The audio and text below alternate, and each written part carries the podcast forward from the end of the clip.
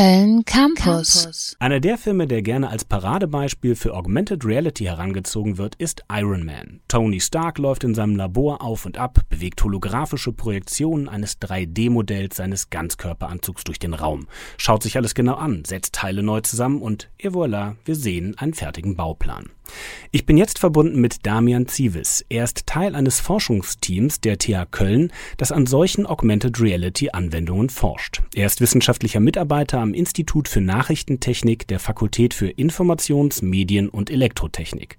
Dort legt man beim Projekt IRK den Fokus jedoch auf eine ganz besondere Schwierigkeit bei Augmented Reality Anwendungen. Herr Zivis, hinter dem Projektnamen IRK verbirgt sich ja auch schon der Forschungsschwerpunkt Ihrer Arbeit. Wofür steht denn IRK überhaupt? Ja, also ähm, was sich dahinter verbirgt, ist im Grunde genommen ähm, ja ein relativ einfach nachvollziehbares Prinzip. Also wenn wir halt irgendwie uns durch ein Handy oder vielleicht sogar äh, durch, durch eins von diesen bisschen komplexeren Augmented Reality äh, Brillen ähm, mal durchgeschaut haben, wird halt eben ein virtuelles Objekt im, im Raum platziert. Und dabei wird ja natürlich dieses Objekt nicht nur irgendwie platt dargestellt, sondern halt eben in die Umgebung eingebettet. Und das Ganze, ähm, ja, versuchen wir halt eben auch für eben virtuelle Schallsignale, also für das Audio äh, möglich zu machen. Was ist denn da jetzt genau die Schwierigkeit, diese Audiosignale an das Bild zu koppeln? Was es halt eben so noch nicht gibt, ähm, ist halt eben, dass räumliche Eigenschaften auch äh, vor allen Dingen in Echtzeit äh, mit äh, berücksichtigt werden. Also wir können uns halt vorstellen, wenn wir natürlich so eine AR-Anwendung äh, zum Beispiel bei uns im Wohnzimmer starten, muss ich natürlich dieses dargebotene Audio anders anhören, als wenn ich jetzt diese AR-Anwendung zum Beispiel in einer großen Fabrikhalle oder in einer Kirche äh, starte. Weil halt natürlich, ne, also so das Griffigste ist vermutlich der, der Nachhall und irgendwie Echos und äh, ähnliches. Es klingt einfach direkt anders, äh, wenn ich mich zum Beispiel in einem ganz großen, halligen äh, Raum aufhalte, als wenn ich äh, mich in einem trockenen, kleinen Raum aufhalte. Mhm. Und ähm, dementsprechend brauchen wir halt eben Systeme, die halt äh, diese Räume erkennen können und uns dementsprechend halt eben eine ja, auditive Darbietung äh, mit diesen räumlichen Eigenschaften bieten. Hier muss halt eben die Anwendung ja selber dafür sorgen, dass der Raum entsprechend klingt, äh, wie ich ihn als Hörer erwarte. Ähm, der erste Gedanke, den ich habe, ist die Größe des Raums. Aber was drin steht in einem Raum und auch die Beschaffenheit der Wände zum Beispiel hat ja auch einen Einfluss. Ich bin jetzt zum Beispiel in einem ähm, Studioraum, da sind an den Wänden lauter äh, so Schaumstoffpolster angebracht, die schlucken natürlich den, den, den Schall auch. Wird das bei Ihrer Anwendung auch berücksichtigt, also die Oberflächenbeschaffenheit? Ja, also wir haben tatsächlich durchaus auch ein Verfahren ähm, mit berücksichtigt, was zum Beispiel auch Materialeigenschaften von Objekten im Raum ähm, erkennen kann.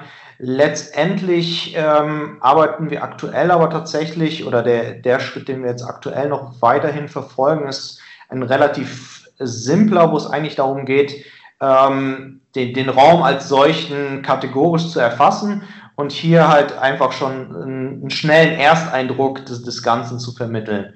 Also wie Sie schon in Ihren Beispielen genannt haben, wenn ich jetzt äh, zum Beispiel in einem Musikstudio bin, ist es halt in der Regel irgendwie akustisch optimiert, aber ein Musikstudio sieht halt eben auch aus wie ein Musikstudio und da habe ich halt eben auch direkt meine, meine Erwartungshaltung an den Klang.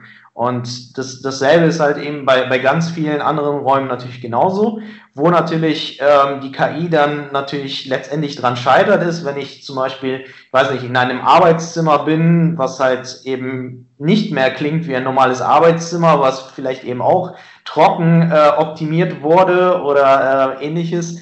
Und äh, hier natürlich halt eben, ähm, ja, halt so, so diese, dieser quasi ja, Mittelwert dessen, was, äh, wie die Räume halt äh, in der Regel klingen, halt extrem von dem abweicht, wie es dann in der Realität doch ist.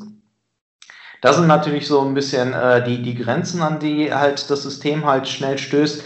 Aber das versuchen wir halt letztendlich auch zu kompensieren, indem wir halt eben auch diese anderen angesprochenen Verfahren ähm, jetzt auch in Zukunft versuchen, vielleicht miteinander zu kombinieren oder auch weitere Sensorik ähm, mit, mit einzubauen und halt eben diese Prognosen, die die KI in erster Instanz relativ schnell und durchaus, ich sag mal, im Mittel genau äh, treffen kann, halt einfach nochmal verfeinern mit, mit eben Sensordaten, äh, die halt auch über die Zeit den, den Raum messen und das, das Volumen ermitteln können und ähnliches. Wenn diese Software einmal ähm, so gut arbeitet, dass Sie sagen, das ist jetzt was, äh, etwas für ein Public Release sozusagen.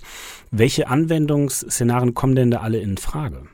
Ja, also le letztendlich äh, kann man sich da einiges vorstellen. Ne? Also ähm, so, so ein Beispiel, was mir irgendwie äh, spontan einfällt, sind so typischerweise irgendwie Audio-Guides. Also jetzt nicht nur unbedingt in Museen, aber wenn es zum Beispiel um irgendwelche Führungen in Industrieanlagen oder ähnliches geht, wo wir halt zum Beispiel auch natürlich schnelle Wechsel von, von Räumen haben, weil ich jetzt eben vielleicht von der Fabrikhalle in irgendwie ein Büro oder Architekturbüro äh, wechsle und halt ähnliches. Ähm, Telekommunikation ist natürlich auch ein entsprechendes ähm, Szenario, was, was aktuell äh, sehr stark verfolgt wird, also dass ich mit, mit äh, ja, Avataren oder halt eben äh, visuellen Abbildungen äh, wirklich in, in jedem beliebigen Raum mit der entsprechenden Akustik kommunizieren kann. Gaming war natürlich ein großer Door-Opener für AR. Also jeder kennt wahrscheinlich Pokémon Go, ob man es jetzt im AR-Modus oder nicht benutzt hat. Aber das ist natürlich auch so, ein, ähm, so eine Anwendung, die ja überall genutzt wurde. Und ja, also ich, ich glaube, die, die Anwendungen sind da durchaus vielfältig und es gibt, glaube ich, sehr viele Anwendungen, die jetzt nicht unbedingt ähm, auf, auf bestimmte Standorte festgelegt sind, sondern eben sind halt eben Dinge, die ich halt überall nutzen kann oder möchte und dementsprechend braucht es halt eben auch so ein System, was halt eben eigenständig und dynamisch äh, für eine entsprechende Raumakustik sorgt. Vielen Dank, Damian Zievis. Er ist Teil eines Forschungsteams der TH Köln, das an Augmented Reality Anwendungen forscht. Er ist wissenschaftlicher Mitarbeiter am Institut für Nachrichtentechnik der Fakultät für Informations-, Medien- und Elektrotechnik. Und wir haben uns über das Projekt IRCAR unterhalten, das zum Klang bei Augmented Reality Anwendungen forscht. Ziel ist es, dass das System automatisch den Raum erkennt, in dem man sich befindet und den Ton der AR-Anwendung entsprechend anpasst, damit unser Wohnzimmer am Ende eben nicht klingt wie der Kölner Dom. Köln Campus